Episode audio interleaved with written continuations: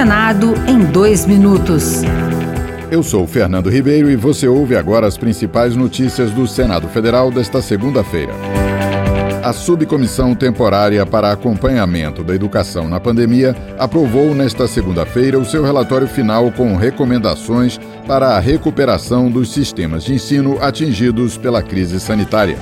Acesso educacional, permanência na escola e recomposição da aprendizagem foram alguns dos pontos que nortearam as sugestões apresentadas por senadores.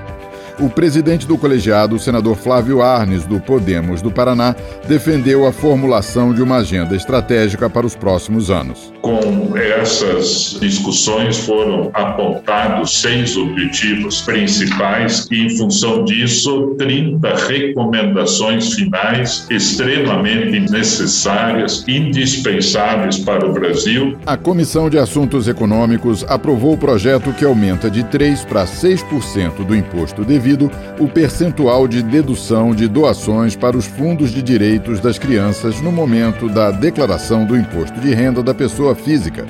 Se não houver pedido para a votação do texto pelo plenário, a proposta seguirá para a Câmara dos Deputados.